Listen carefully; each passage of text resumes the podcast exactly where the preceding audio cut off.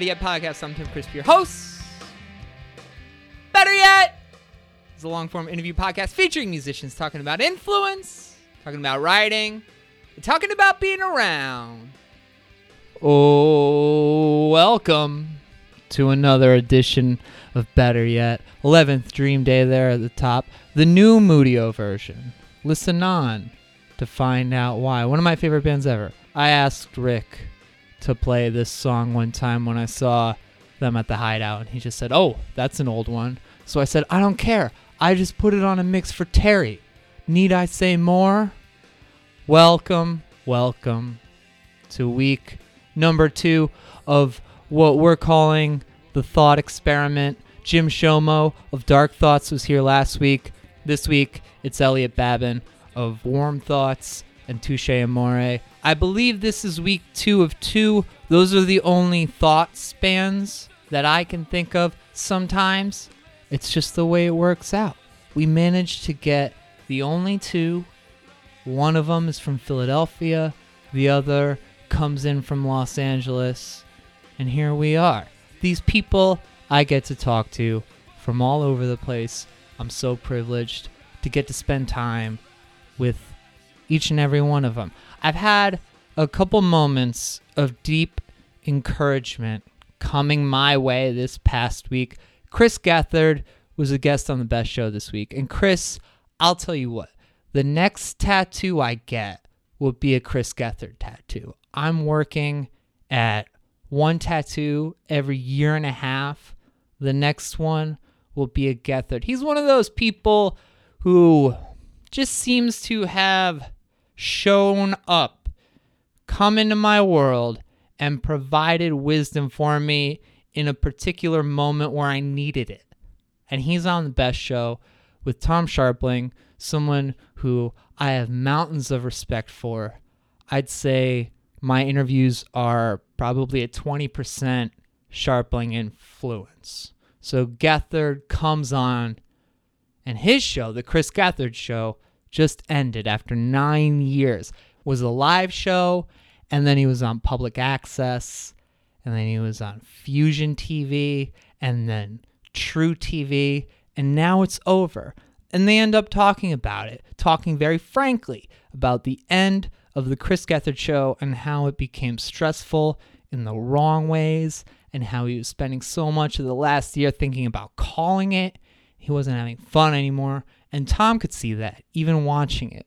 And it became a conversation about motivation, about staying motivated for the right reasons, and about staying in it, staying fully in it. The quote that I loved was Gethard saying, if you're thinking about not doing it, you shouldn't be doing it at all because you're already gone. That hit. You know, taking time off and coming back from this, it's been difficult, I think, to recapture the drive that kept it going initially. And it's never been at the expense of an interview. That hour, that time leading up to the interview is still thrilling. It's just been tough to keep up. And I've never wanted to let that bleed into the show. This show is such a positive force in my life, and I want it to always be positive and fulfilling. And I never want to come on here and let anyone think that my heart is not completely in it. But it's that time in between that has had me wondering what am I doing at this point? Where is it going? Listening to that conversation between two people who have decades under their belt. It was so grounding. It was like two older siblings saying, It's okay, do it on your terms. Take in what is being gifted to you because there is so much. Every week, I manage to get to talk to people I want to talk to you every single week and share those conversations. I have some ideas for down the line and where we're gonna go. And when we are ready, we'll get to them. For now, gravy. It has been gravy. One thing I want to ask, if I may, better yet podcast at gmail.com, Facebook 815 382 8869. Hit me up. It's nice hearing from all of you. would be especially nice this week for you to drop me a line. Truly and sincerely would be so happy to hear from you out there. That interview, I tell you what, just 45 minutes of feeling like someone was talking to me. Amazing. We also, we being David Anthony and I, and as you were, our podcast about Alkaline Trio got a nice rub from the fellas over at Axe to Grind. It's my favorite podcast of 2018. They showed us some love and talked about an article David wrote for the Chicago Reader about Riot Fest and about its lack of what we would call long term booking in pro wrestling terms. Basically, the reliance on legacy acts and big reunions for their festival at the expense of what is happening currently. And that is a conversation I'm going to hold off on here because I've been going on for a bit already. But it's something that you should all be thinking about. Everyone out there, this is a trend that has an endpoint and it affects all the bands currently hustling, not only for their spots now, but for their spots down the line. You have to build things up as they're happening and shoving current bands down to the bottom and paying lip service to a local scene, a vibrant local scene, all for that big reunion get. Where does that lead you? What do you do in 10 years? And look, I buy in. I'm seeing Jawbreaker. I paid Ticketmaster 40% of the $50 ticket so I could go. But if Adam Pfahler wants to send his kids to college, I'm so happy to pay for that. But how are you going to build the next Jawbreaker? That's got to be part of the discussion. Good work from David. Listen to Axe to Grind, last week's best show. But not now. You're with me, Bubbas. You're with me this week. And my guest Elliot Babin of Warm Thoughts and Touche Amore is on the show. Now, Warm Thoughts started under the name Dad Punchers as a side project for Elliot, who has been the drummer of Touche since 2009 and started mainly because Elliot had always spent his time as the drummer and wanted to take on the challenge of writing and being at the center, so he recorded a self titled LP under the name Dad Punchers before changing the name of the project to Warm Thoughts and then took the sound of the now titled Mar Vista LP, which was pretty energetic pop punk, some emo leanings, and he took that and expanded outward, making an EP, a single, and a split with our friends the Exquisites, recording all those songs at home with a much larger recording scope, taking in Beatles and Beach Boys influences. Hell of an endeavor, one we discuss a lot, and one that guided him into this newest LP, I Went Swimming Alone, which, if it's anything, it's the highest of high points for Elliot as a writer and a storyteller. Fantastic effort, one that I was excited to break down with a person who puts a lot of care into his art and has such a magnificent presence. So stoked to share this. So let's get to it. But we'll start with a song. This is Sunbleach and Yellow, followed by my interview with Elliot Babin.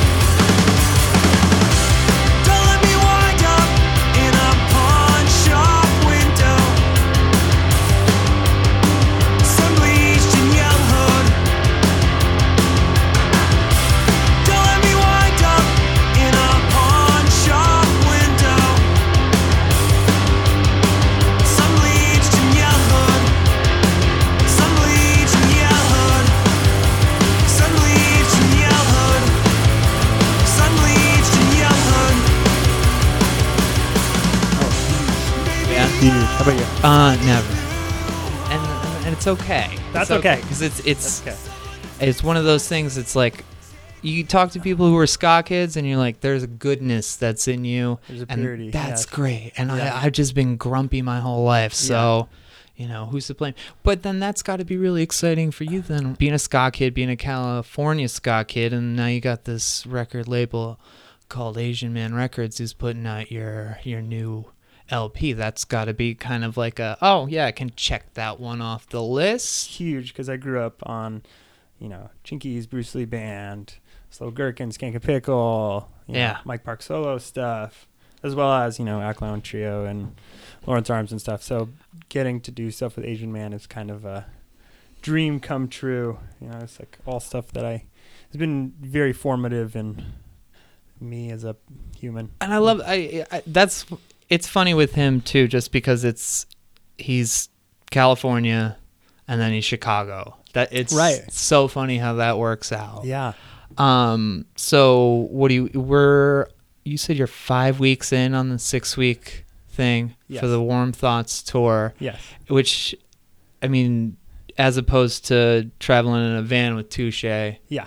you're got your you got your hybrid out there. Yeah. Just me and my Prius. Uh-huh. and I was alone for four of the six weeks. Originally, when I booked this tour, I had uh, my sister, I had a couple close friends who were all like, "Yeah, I'm gonna come out and join you for a couple days here, a couple days there." And they it all, all sh- falls all through. had shit come up. uh-huh. And then before I knew it, I was like, "Okay, well, I'm gonna be by myself in my car for four weeks," and it's been a trip. yeah. It's been a trip. Well, I mean, you got and and what did you? How did this? How did this leg go? Are you doing like a? Are you doing like counterclockwise? You're coming up. The, e, Yes. You're going down south, east coast, and then coming back through. Yes, So you- started in California.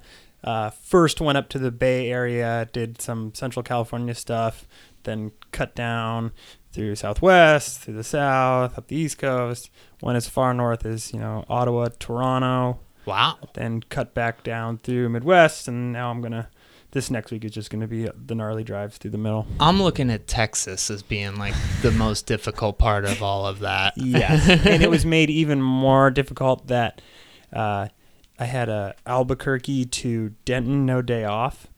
Um, and- Okay, and which what is like that a-? That's like a nine or ten hour drive. Uh-huh. So I decided after Albuquerque I was going to do four hours, and then I decided to spoil myself and get a hotel in Amarillo, Texas. Yeah, you freaking earned that one. Yeah, and then my car got broken into.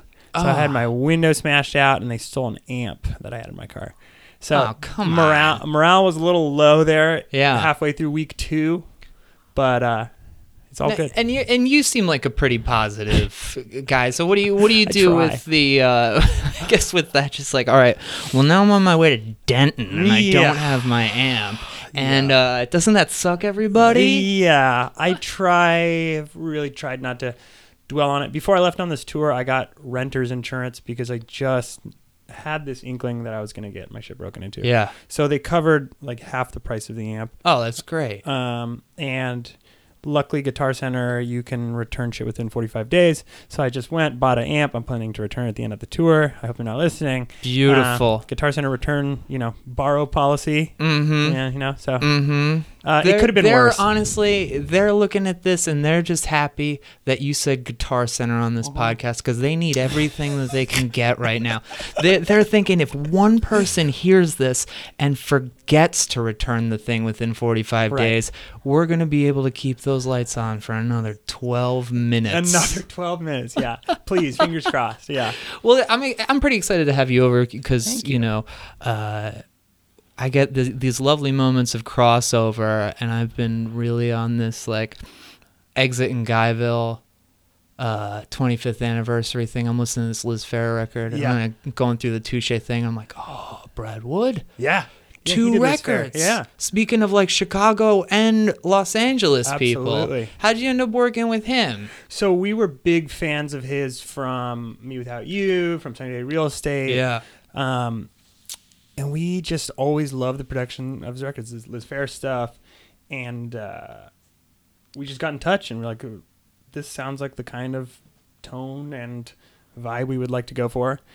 So we got in touch with him and he's an absolute pleasure to work with. He's like, You're working with him again, huh? or you did Yes, two in a row with yeah, him, Yeah, we right? did two in a row with him, and he's wonderful. We always joke that he's the kind of person that, you know, he would be a blast to have over for, you know, Thanksgiving or something, or some sort Uh-huh. of family dinner. He's Right. just, he's a presence, and uh, he just has the craziest stories about being an engineer in Chicago. And he had there's this mid early to mid 90s period where he's in on like all of that stuff you know yeah. like freakwater and 11th dream day and tortoise yeah. and yeah. there he is and then he goes he's also got like jesus lizard and hum and then yeah. he goes over and does all this stuff in los angeles he's seen it all he's just like he's done such a wide array of stuff and he's seen the whole transition from you know doing the analog thing to the digital thing to downsizing to upsizing he's just like he's been there for yeah the whole thing. I mean, that's got to be cool. You know, you spend time with somebody who's seen so many different waves, and when you're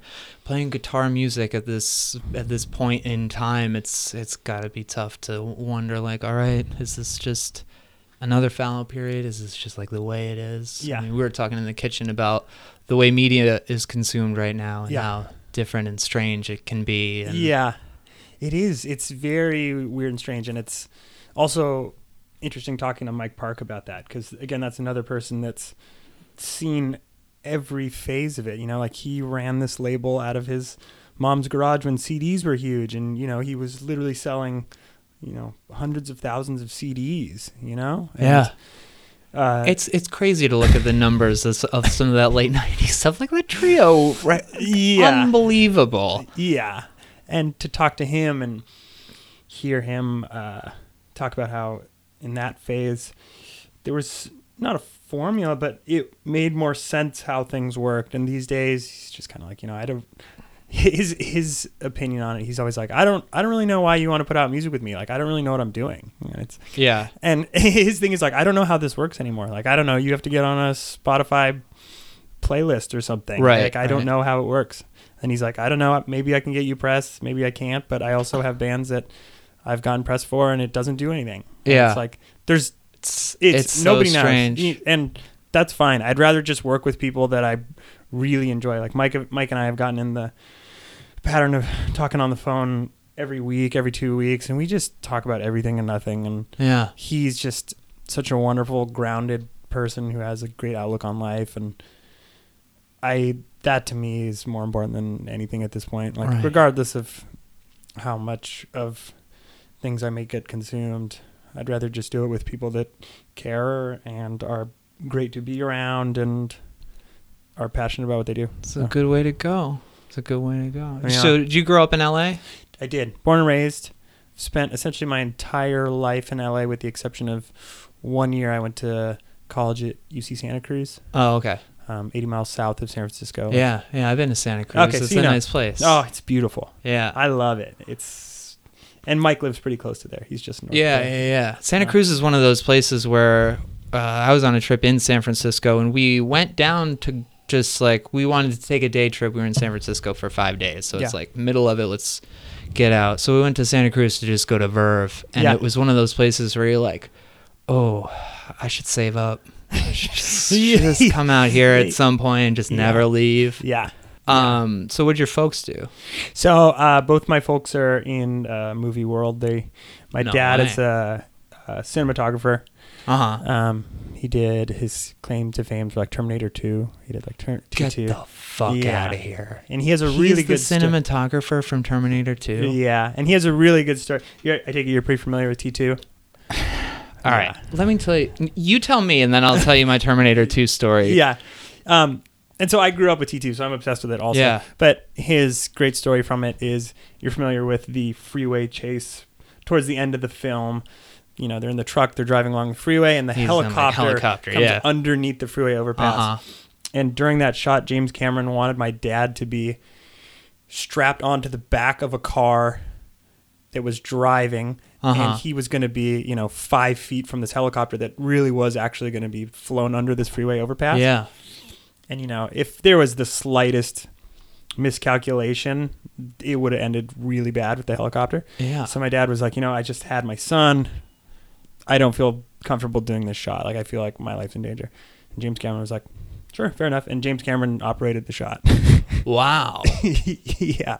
You know, that's that's interesting because you hear stories of of that guy. Yeah and he can sound like a drill sergeant oh, sometimes. It sounds so, like he was too. Right? Maybe maybe he got because yeah. I just listened to a podcast about the Abyss. Oh. And yeah. Ed Harris won't even talk about that movie because really? he, he had such a bad experience. That's what I've heard. Um, so I when we moved in here, we made a movie list of like let's you know what what do we want to watch? Yeah. Terminator and Terminator 2 are at the Wonderful. top. And I was like you got to see these because it's it's a great story. Jay likes sci-fi. Yeah. Um so it's like you got to see the first one because it's a fucking cyberpunk movie. It's real dark. Absolutely. You got to see the second one because fucking everything blows up. It's the, it's, It's the beautiful. goddamn best, and Yeah. and everything like that came after it is just like we just got to do this. We got to Yeah. do Terminator Two. Absolutely. I saw this movie for the first time when I was five years old, Mm-hmm. and it was awesome because I got to stay up and watch an R-rated movie with my cool neighbors, and my mom was like, "It's okay, it's cool." I was, Yeah. This is unbelievable. I've got the Public Enemy T-shirt. I got it on Amazon Ah, yes. like five years ago because Yeah. John Connor's been my hero since then. Yeah, he looks so cool on his dirt bike with the Public Enemy shirt. Yeah. Yeah. And we're watching, we watch Terminator, and then the next one we, we watch Terminator 2. We get to that end scene. He says goodbye to John, and he starts going down. You see these goosebumps? Yeah.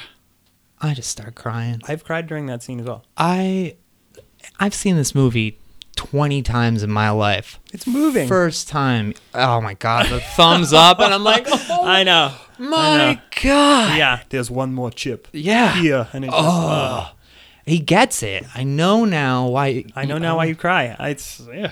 Well, that's that's pretty. That's pretty wild. You grow. Yeah. You grow up and and your dad. Your dad did that. So it was. Yeah. I mean, there's a lot in that movie. There's all the special effects and stuff like that. And, Yeah. Uh, the cinematographer is something that I, I think I understand Uh-huh. what he does exactly. He's the one that like actually like puts the shot Yes. together. Right. Director's like, I want this, and he's like, okay. Yeah, so This is how he's do that. he's the one who's actually operating the camera, and then there's the director of photography who's above him, who it's my understanding is more in charge of lighting the shot and Uh huh.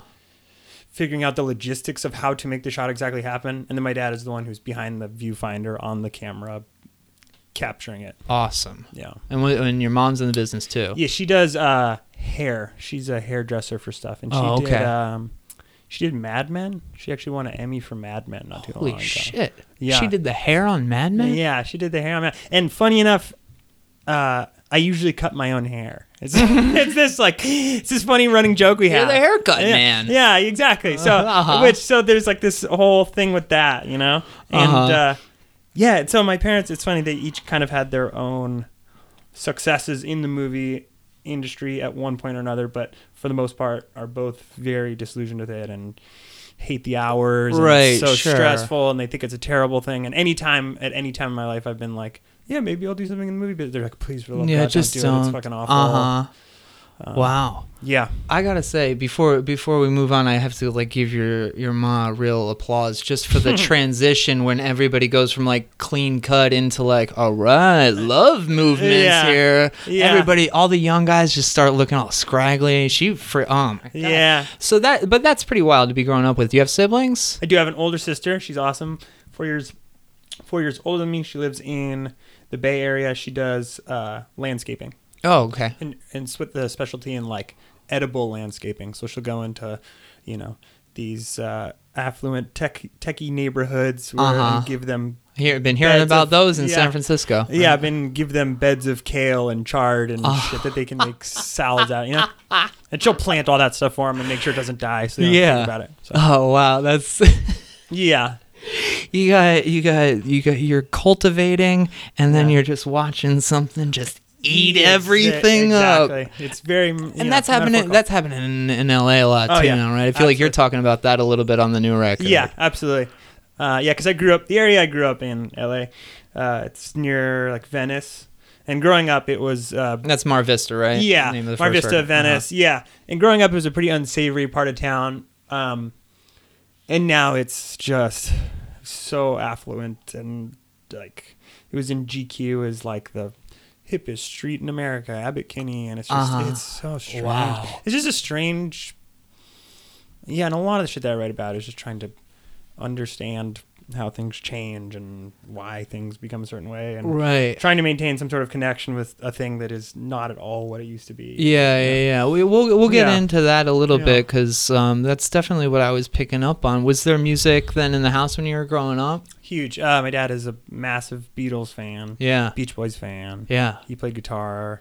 He made weird synth music in the 80s that sounded like Oh, for Philip Glass. He just recently was booting up his old four track tape recorder and was finding this stuff. And he's been sending me MP3s he's been uh, digitizing. And it's the craziest sounding music. It, it sounds like weird Brian Eno. Uh, Oh, so it's like kind of like spacey stuff. yeah, yeah. And it's cool to listen to. That's really cool. Are Yeah. they so? Are, are they like uh, are they a little freaky or what? Are a little they- freaky, yeah, yeah, yeah. And it's funny. My dad was talking about this music he was making. He's like, "Yeah, I really gave myself permission to like do whatever I wanted. Like, I don't think I could do this now." Uh huh. He's just Is he is he still working? He's still like doing. once in a blue moon for a little while he was teaching film at a university but he's pretty over it and uh, he's like just entering the retirement years so Yeah. yeah my mom still works a little bit but again the hours especially doing hair you're like the first one on set she has call times at like right. 4 a.m you know she's You got to sit with She someone for like that. four hours at a time for this shit. yeah she's so she's super over it so Mm-hmm. So, do you remember when you were getting into music? You're growing up with the Beatles and Beach Boys. Yeah. You're attaching to that stuff pretty early. Yeah, really. There's, I mean, there's a lot of like home footage of me just like running around like crazy to the Beatles and Uh-huh. just like, screaming and just. What about was the punk stuff? the punk stuff? So that came in. So my older sister, who's four years older than me, you know, she was into. You know, I guess it all started with like Green Day Dookie, probably. She Yeah. got it right when it came out, and Yeah. I listened to it a bunch. And Blink One Eighty Two and uh, Rancid. Just getting into this stuff when I was like seven, eight, from her listening to it, and that kind of evolving, and that was a gateway just into everything. I mean, hitting blanket, you know, whatever age you were Yeah. when Enema comes out. exactly ninety eight or whatever. Right. It was just like, Uh huh. yeah. What's it was- up? yeah, it, I just remember like listening to that, listening to it on my Walkman, the C player, and just, oh, I just rocked me to my core. know? Yeah, yeah. for sure. When did you Yeah. start playing? Uh, I started playing drums when I was, uh, I think, 11. I basically, and I got into that.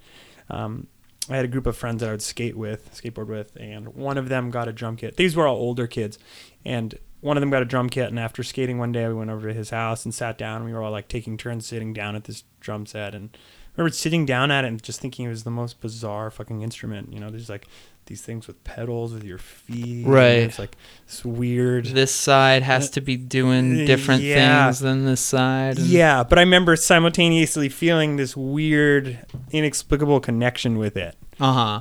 to the point where, you know, I would go home at night and just think about this drum set that I had just sat down at. And I started thinking about it more than I was thinking about skateboarding. And uh, it kind of got to the point where I was like, Dad, you know, I kind of want to, I'm curious about this drum thing.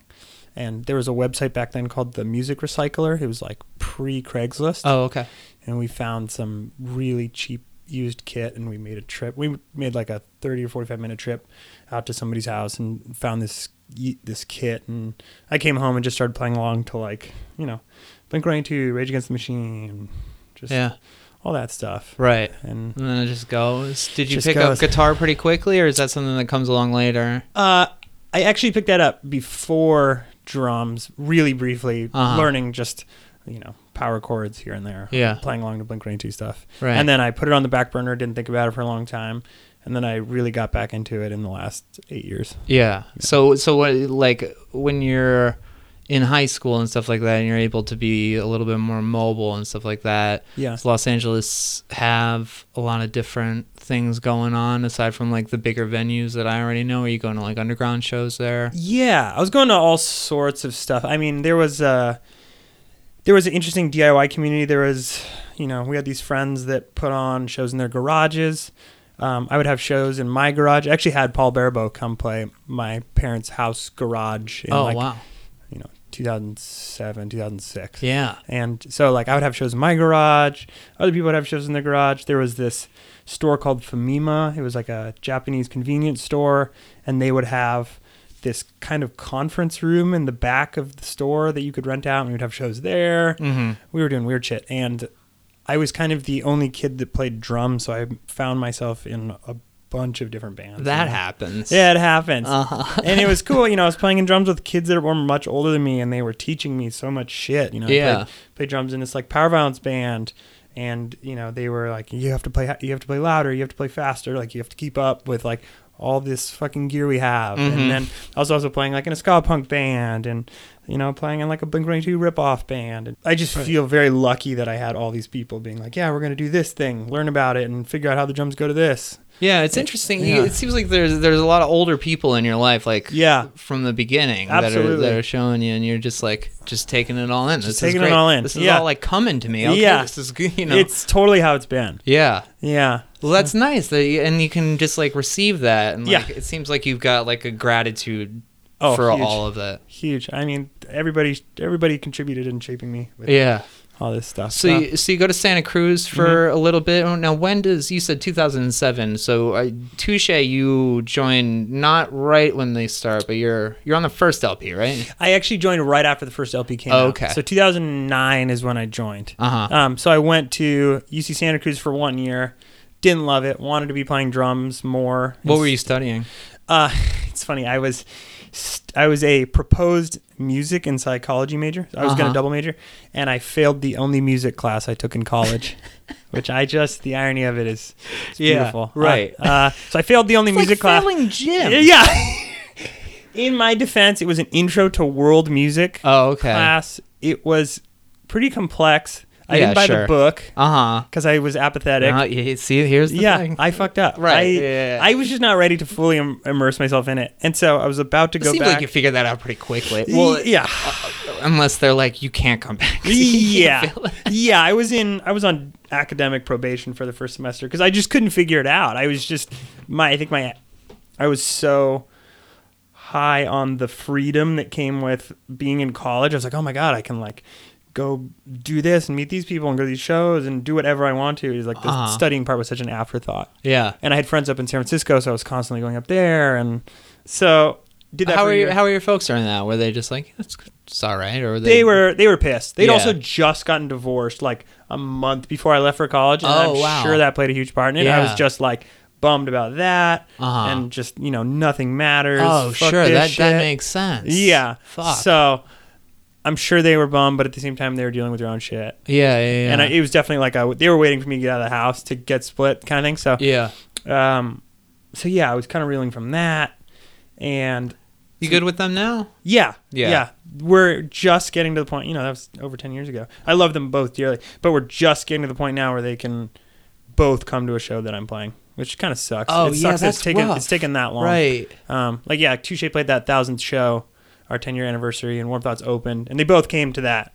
And it, but it was still weird having them in the same room. you know? Uh huh. But That's too bad. yeah, it sucks, but Would that that kind of blindside you though? You were you weren't really. wasn't expecting it. Yeah. Wasn't expecting it. I came home from every summer. I go to.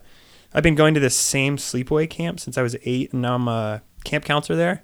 Oh wow. And so I I came home from camp, and my mom picked me up. She's just like, "Yeah, we, we split up." And I was like leaving for college like a week later. I was like, "Oh Wow. shit!" Yeah. just out of nowhere.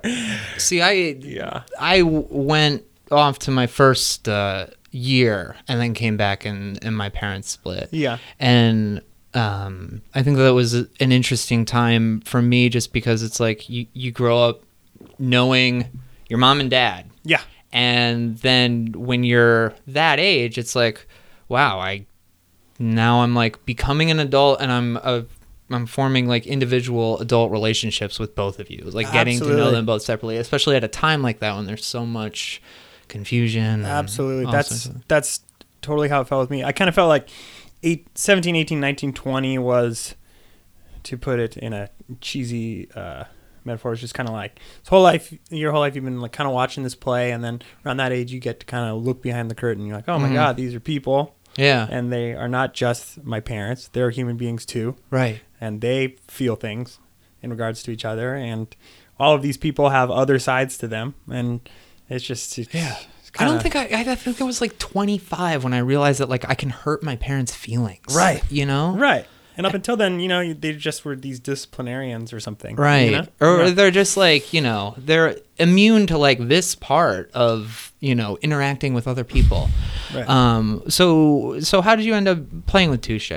So after my first year at Santa Cruz, I was reluctantly about to go back for year two, and a week before I was going to go back, my good friend Sam, who had been playing drums for the band Trash Talk at the time, mm-hmm. he was at a barbecue with Jeremy, and Touche was about to go on this two month tour, and they didn't have a drummer for it, like a month later, and. Jeremy was at this barbecue, hit up my buddy Sam, said, "Hey Sam, do you know anybody else that plays drums?" Uh huh. Gave him my phone number, called me, said, "Hey, you know, we're in this band, we're about to go on this two month tour. Do you want to do it?" And I knew of Touche Amore. I had never really listened to them. Mm-hmm. Um, and I said, "Yes, let me just listen to the songs and make sure it's within my playing ability, and I will get right back to you." So I literally quickly went, listened to the entire record. I was like, "Okay, I think I can play this." And without knowing them or anything, I was just like, "Yes, I'll do the two month tour." Wow. Didn't know them. And they didn't they didn't feel like, well, well let's test this guy out. I mean, Sam must have given you a hell of a recommendation. He he, he uh, I guess it was enough. I mean, I had to show up and play the songs and I was uh-huh. nervous as hell and right, I'm sure right, I played right. the songs like I remember them saying that I played the songs like at 400 times the speed. Uh-huh. And they're like, "Oh, that was good, but let's try that at like, you know, yeah. quarter of the time." Um, and yeah, without knowing them, we just spent 2 months together in a van. Yeah. Which could have gone terribly wrong.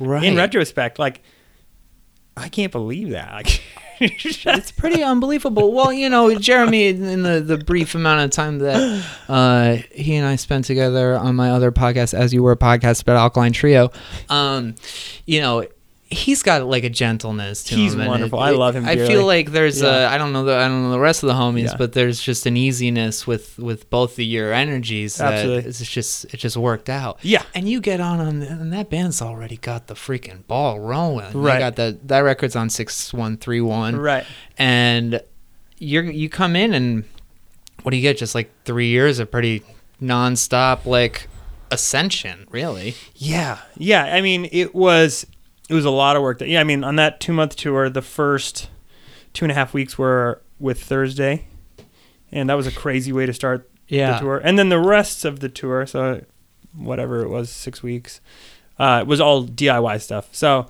it was, you know, it was up and down. It was a lot of, mm-hmm. you know, playing weird basements, playing weird shows, playing fun shows, meeting people. It was all over the place, and it was wonderful. It was a lot like this tour I'm doing now. Yeah, and, sure. Uh, which I missed, and uh, uh-huh. Yeah, but it was a little bit of a struggle, like coming home from that tour, and all my friends are still in school, and I like all of a sudden don't have shit to do. Mm-hmm. And I'm like, okay, well, I guess I have to get like a menial job until we tour again. And there's a lot of questioning for me whether I did the right thing dropping out to do music because right. there's downtime, and I'm infinitely grateful that it kept me busy, and we're doing what we what we're doing, and yeah. as busy as we've been, and it's always seemed like a really like from the jump, it seemed like it's pretty like well oiled and curated. You know, you follow that LP and you do splits with pretty much a who's who. Yeah. Over the next couple of years, like Make Do and Mend and Title yeah. Fight and um, you know, who's how how does that direction going? I always love that move, the splits move. Yeah. Let's just do a lot of small releases with yeah. everybody who rules. Yeah. And get ourselves out there. Yeah.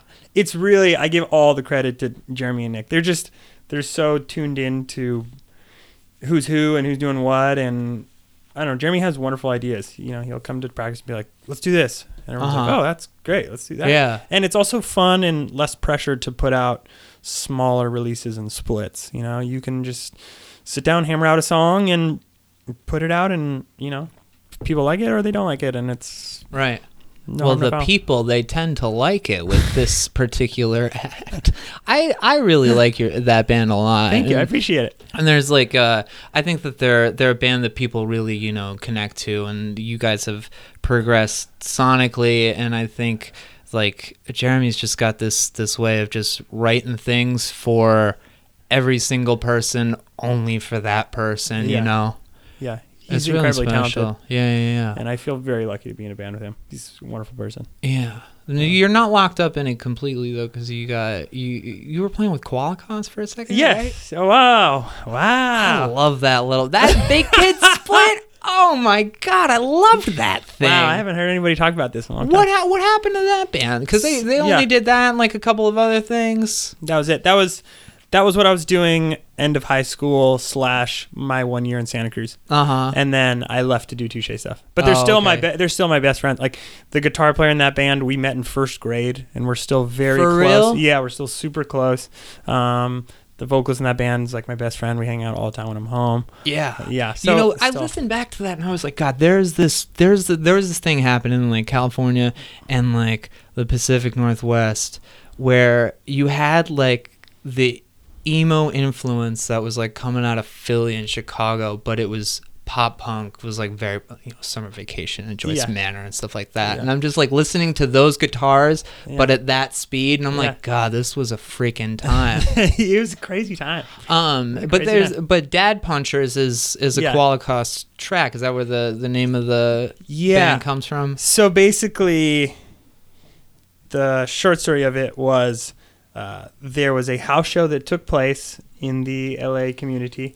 Um, house show that took place while this person's parents were out of town. Uh huh. Parents came home in the middle of this house show that was taking place in their house without their knowledge. Uh huh. Uh, Dad got super pissed, and there was a band that was playing, and they stopped, and the dad and the vocalist for the band got in a confrontation, and the vocalist of the band ended up punching him in the face. And so we jokingly called that band, we jokingly called that band the Dad Punchers. Uh huh. And so we came up with that like long before Qualicos, long before I did any music, and we just always talked about how funny it would be to one day have a band called the Dad Punchers. Uh huh. And since that concept came up long before I made any music or anything, uh, it was always this like, haha, that would be funny. And then Yeah. once I actually started making music, I was like, okay, like, joke's done. I'm over it. I'm ready to do something else. Uh huh. Yeah. So that's why I ended up Right. changing the name. But, but I yeah, was gonna say like yeah.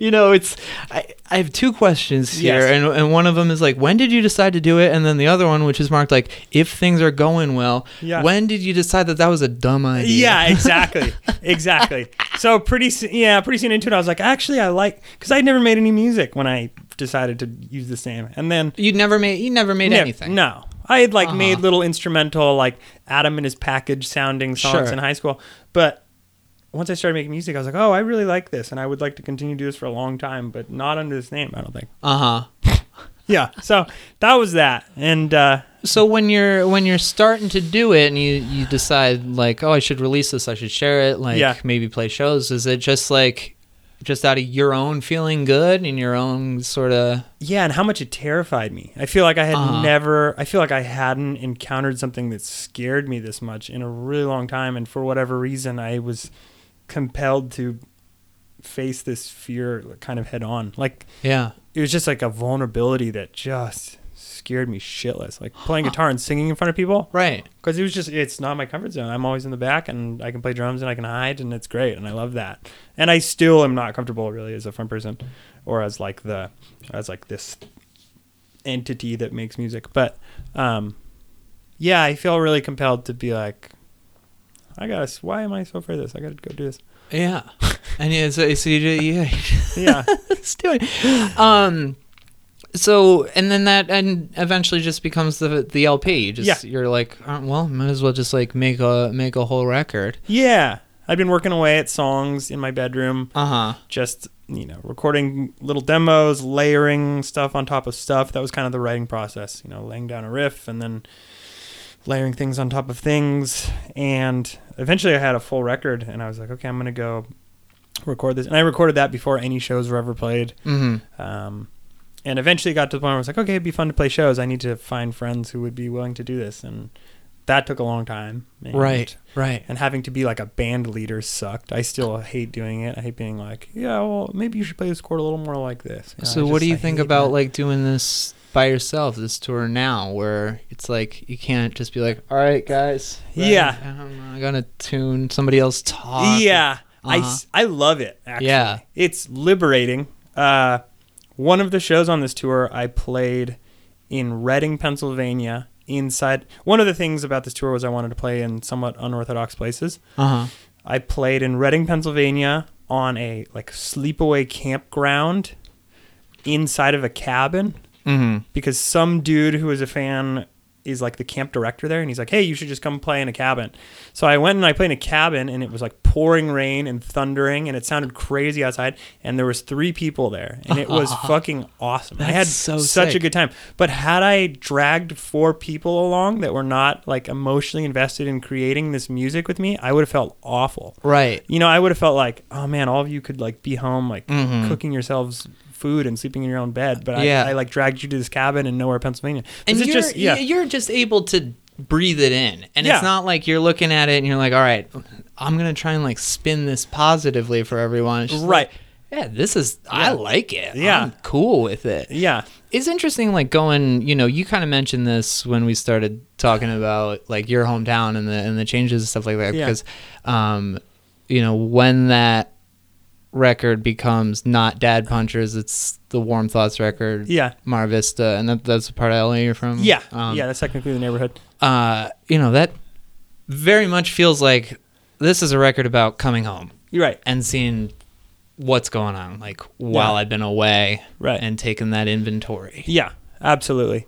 And yeah, it was about that. It was about just going through my early 20s and navigating shit that I'd never done before and just the the experiences that come with that. I like Yeah. that it, you know, it starts with you know the image of, of the tire swing, and like this Yeah. is where this is where you get started, and that's like that's idyllic, that's Yeah. suburban, and then all of these songs just take place in you know places with mold in the walls, Yeah. where there's dishes that are stacked Yeah. up. It's the AC is not working. It's like oh yeah, this is uh this is like what it's what it's really this is what it all leads to, I guess. yeah yeah and you know and they're all open to interpretation in in different aspects but it was a lot of it was coming home from you know these wonderful tours where i'd have so much fun and i was surrounded by great people and it was pretty euphoric and then coming home and there's just nothing you know Yeah. and just everything comes to a jarring stop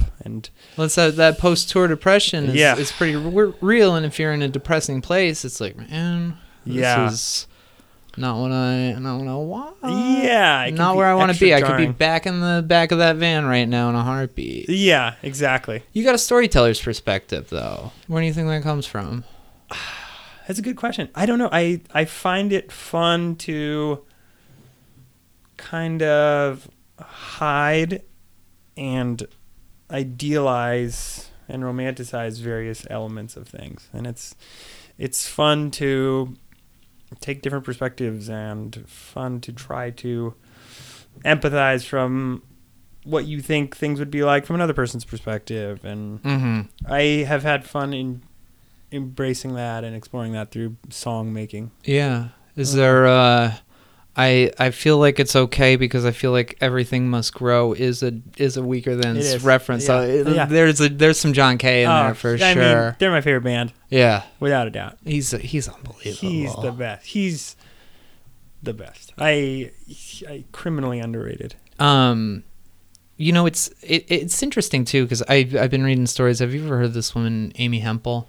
I haven't. She's me. from California. She's a minimalist, and uh, well, I don't know actually if she's from California, but Yeah. all of the stories take place in California. They're all real sparse, real uh, kind of a bummer, Mhm. and uh, you know, there's just these stories about a lot of people like just living on the beach, and the idea of like taking that image and the way we look at it and the you know being a beach bum it's like oh man, that's the life like thinking Right. about going to a place like santa cruz you Yeah. oh yeah i could just stay here Yeah. you just look at that and see the stasis and all of it Right. and the uh yeah the just how downtrodden Yeah. that all can feel Absolutely.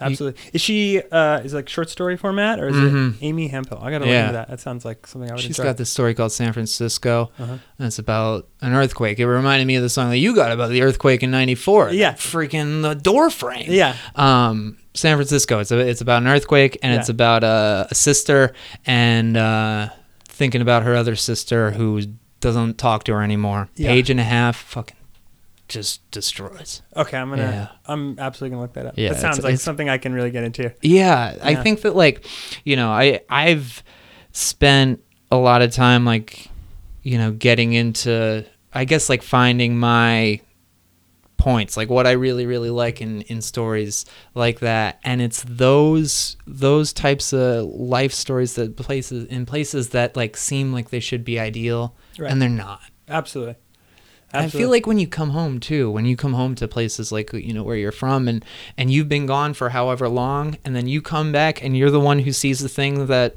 nobody else sees cuz they're within it. Yeah. That's that's perspective to take in. Absolutely. And I experience that very often and I think in the last couple years it's been this real lesson in trying to you know keep in mind that expectation is kind of the great root of disappointment. Mm-hmm. and mm-hmm. you know idealizing things can lead to a lot of pain. And uh, and while it can be helpful to get through you know when you're having a day that you don't want to be in you know it can be really helpful to be like okay well tomorrow's a new day. It's going to be great. And uh, it's all about perspective. It's all about maintaining perspective and yeah yeah. Where were you living like during that time? Were you like were you in the house with no AC or was that just a place that you could kind of It was a place I could just go to. I was actually yeah. living with uh I was living with my dad at the time.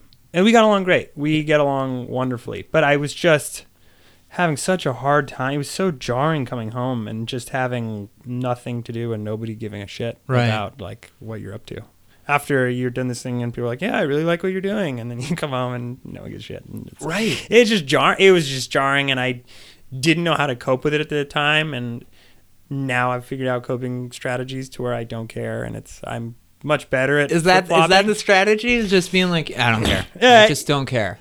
And not even that. I don't know that it's apathy, but it's having it's having shit to do. It's having shit to be excited about coming yeah. home to. Uh, it's about having hobbies that you can do that are outside of this music sphere or whatever it is. Uh-huh. and it's about maintaining friendships and relationships that you're excited to come back to. Yeah, yeah, it's making it's having another life. I think. Well, it's it sounds like it's really helpful to just make sure that you're not putting everything down yeah. and leaving for three months. It's like let's just keep like you know the levels up a little bit, right. so it's you know I can be excited about you know this person that I've been talking with right. while I'm gone. Absolutely. Whatever, whatever I want to do when I get back. It's funny you you mentioned your dad's house because that's where the uh, that's where these times weren't made for you comes from, right? You're yes. doing that. You're doing that in his home. Yes, I recorded yeah. that there in his living room. Um, I wrote all of Mar Vista in his house. Um, the actually the the photo from the front of the Mar Vista slash Dad Punchers self titled is from his front yard. That flat, that wilting sunflower. Uh huh. Um, and the these times weren't made for you photo is from his backyard. That bust that's sitting on the chair, he actually uh, sculpted. He's like an art guy. Oh wow! So he sculpted that bust. Uh-huh. Um, so there's a lot of ties in with kind of location in this shit that I'm doing. Like, um, yeah, that was. And then you know the back of this new record that I just put out is this lemon tree that's outside my front door. Uh huh.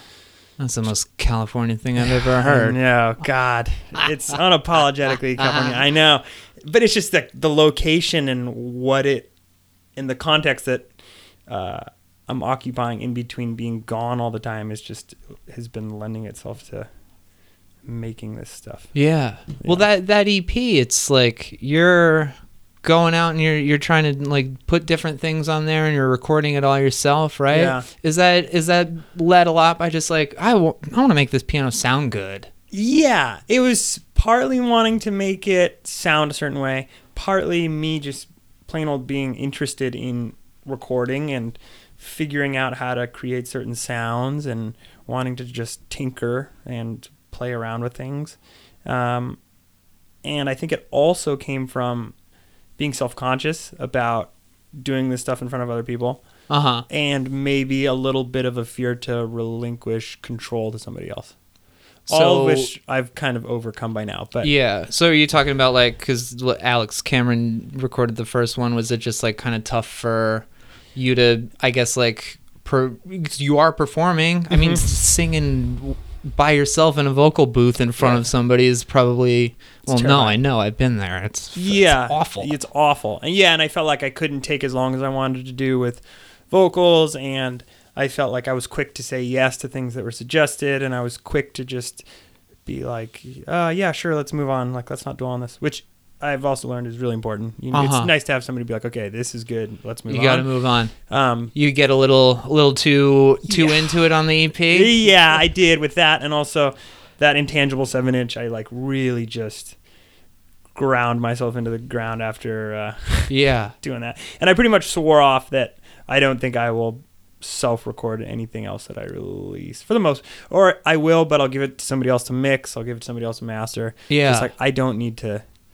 I don't need to be that. Well, it a sounds like freak. you know the idea though of like going in there and, and really like getting in on like layering and things like that, Mhm. wanting to create a fuller thing that's not just you know guitar and maybe a guitar overdub. Right. You you're working with the with Zach on this Yeah. one, and it's almost like all right. This is what I wanted to do. Help me, please. Yes. like you can you can guide this. Yeah. Where did you where did you find him? He was a mutual friend. He had just graduated from NYU for recording very recently, like in the last year or two years. And he was a kid that I met through another friend, and he was just. I could just tell right off the bat he was super passionate about recording. Mhm. And anytime I meet anybody who's passionate about their craft, you know, like you're very passionate about this podcast, I can tell. And I can tell that, you know, it occupies a great amount of your brain space. And so that inspires me, you know. And then I met Zach, and he's very inspired about recording, and he wants to make it the best that he can. And so anytime I meet anybody who's doing that with their particular craft, I am I am just so excited about being around it and experiencing it. And he met me, and he was like, "Yeah, like you know, I just got home from just graduated from NYU. I have this recording set up. Like, come over, listen to things I've been recording. Let me just." Because I also was picking his brain about just recording shit. You know, Right. I was asking like, "How do I make this sound good? How do I make this sound good?" He said, "Just come over. I'll like show you what I do, and Mhm. you can go through my workflow and see how I do things." And so I went over, and uh, he, I think originally he was uh, courting me because he wanted to do the new Touche record. Uh huh. Um, He did the new single, right? yeah, he did Green. So I'm glad that we finally did get to do something together. Yeah, that's awesome. Um, and I was like, yeah, I mean, I don't know if, you know, I don't know if the Touche thing will happen right now, but, you know, I have my own thing. We should do that. And yeah, and it happened. And it was wonderful. It was stressful as hell. Not because of him, just because, I mean, again, I just, I didn't relinquish control. How I does just- this How does this play out for you? Because you're just such a jovial presence. Like when you're stressed, is it like is it super internal or you- It's you super know? internal. I just get Yeah. quiet and I'm just like, uh, I think I'm done for today. Yeah, I just have a hard time seeing it. Yeah, I just, I keep it in. I don't, I, I don't, yeah, I don't let it out really. yeah. Yeah. Um, I'm more getting better at being communicative about when I'm upset or. What about when you're What about when you're in the van? Like when you're on tour, is that is that a place where you're also stressed and quiet, or is that kind of its own?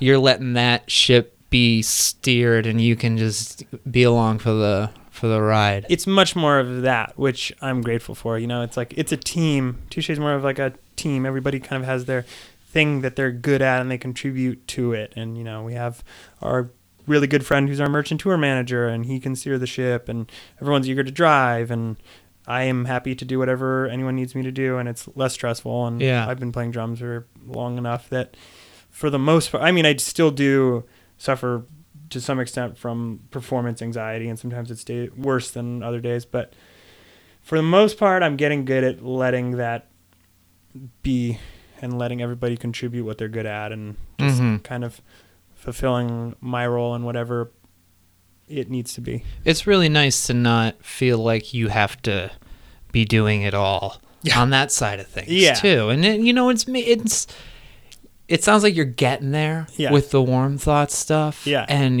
and it's just like it's kind of just stretching that muscle out a little bit Yeah. and just remembering that like it's okay when you do it over here Yeah, finding spots where even though this is kind of a one person show you Yeah. can like at least like let this person be in charge of putting the synth layer on top of this track exactly. Yeah, I'm getting better at it. And I don't mm-hmm. know what that. I don't know what. The, again, it originally started really from just a my insane schedule. You know, it'll be like, okay, I'm home for five weeks. I want to write and record this thing. If I have to have somebody else help, it's gonna take too long.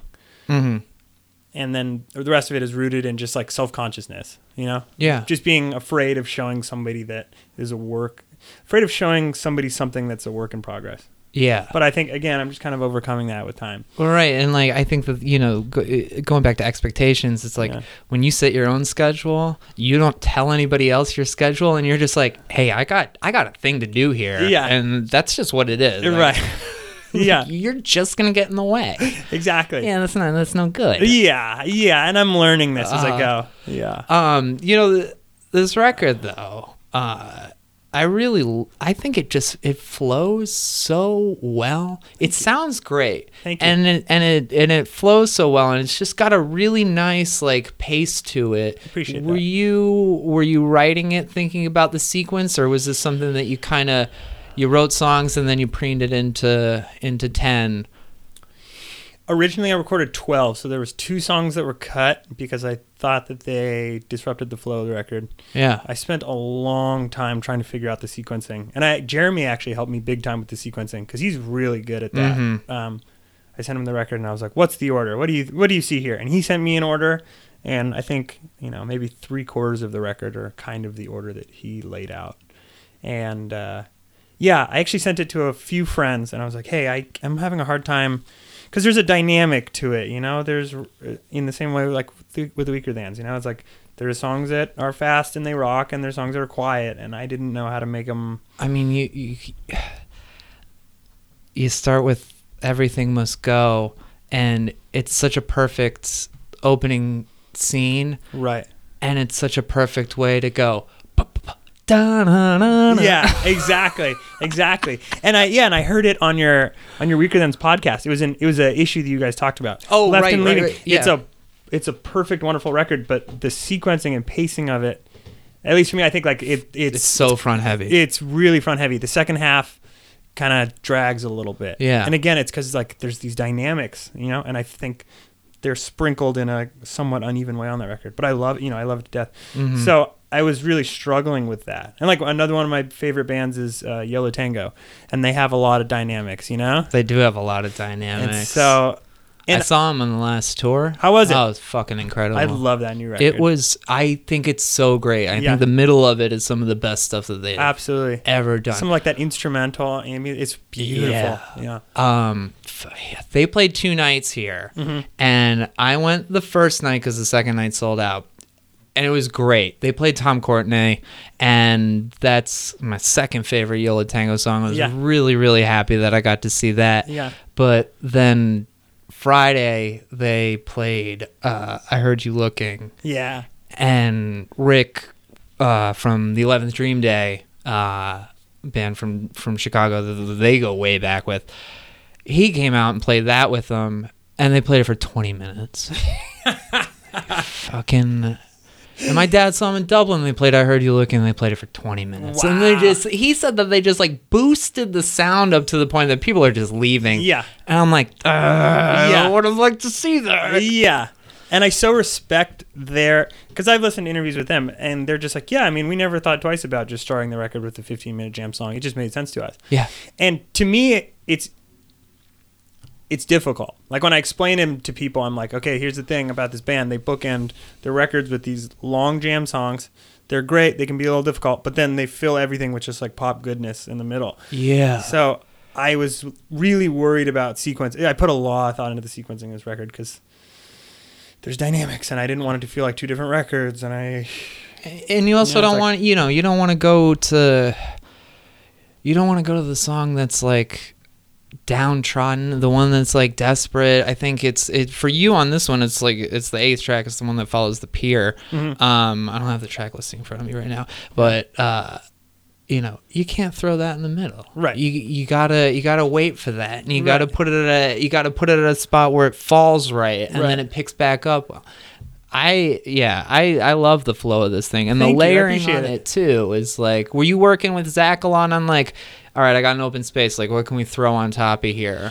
for the most part, the whole record was done when I came to him. I was basically just like, here's all. I had dem. I had like pretty much demoed everything, hmm and I sent him essentially the entire record with demos, and we tweaked a little bit here and there. He had a couple suggestions here and there, but for the most part, we really took the path of least resistance. It was just kind of like, let's lay this down. You know, Yeah. we had we had talked about having a day of just trying harmonies, and we talked about having a day of just trying synth shit. But by the end of it, we were just like, Yeah. let's let's just leave it. Yeah. Yeah. Yeah. And that can be hard to do, is knowing when to walk away. But I think you. I think you. You found the spot on this. I appreciate it.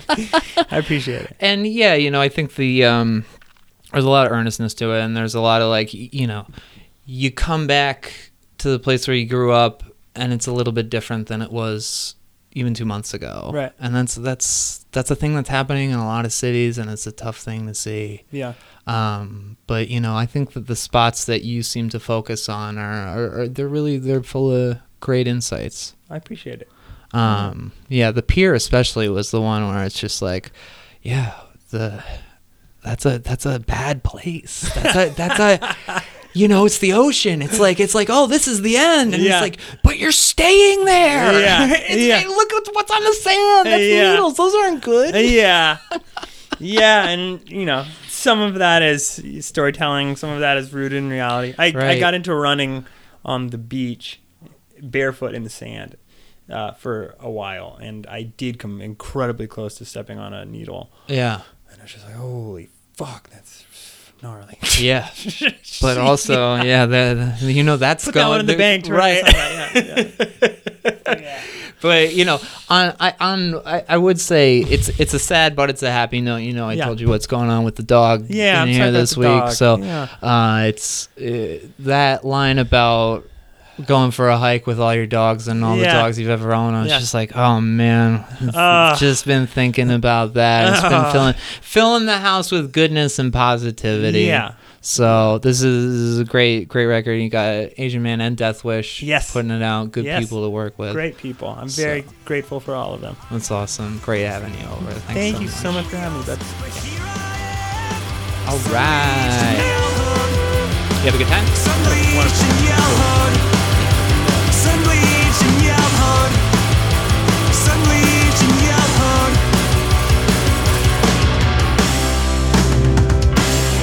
All right. Hey, great stuff. Elliot talked a lot about passion and people who are passionate, and that's what radiates from him is passion.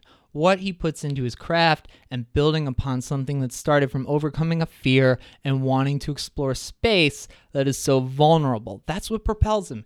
As a writer, propels his recordings and guides him into a space where he can relinquish some of the control and put that in the hands of someone else. The result is something that not only preserves Elliot's headspace, but lets the art fucking flourish. I Went Swimming Alone is the name of the record. It's a tremendous effort.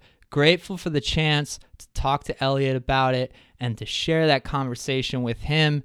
Check out Warm Thoughts online. You ready? dadpunchers.bandcamp.com. Still got that old URL, dadpunchers.bandcamp.com. The record is available on Asian Man's web store, asianmanrecords.limitedrun.com. Subscribe to this podcast on Apple Podcasts, Stitcher. Tell a friend about the show. We're on Bandcamp, betteryetpodcast.bandcamp.com. The website is betteryetpod.com. Like us on Facebook. You can send me a message on there. Email is betteryetpodcast at gmail.com. Listen to As You Were, a podcast about Alkaline Trio, and my other show, Postmarktum, Perspectives in Professional Wrestling. And thank you so much. Thanks Elliot. Thank you, Chloe and Lily. Thanks to Aaron Kovacs. And thank you all for keeping me so grounded. This song always reminds me of my mom. And I think I've mentioned that before. Come back next week. Thanks, buddies.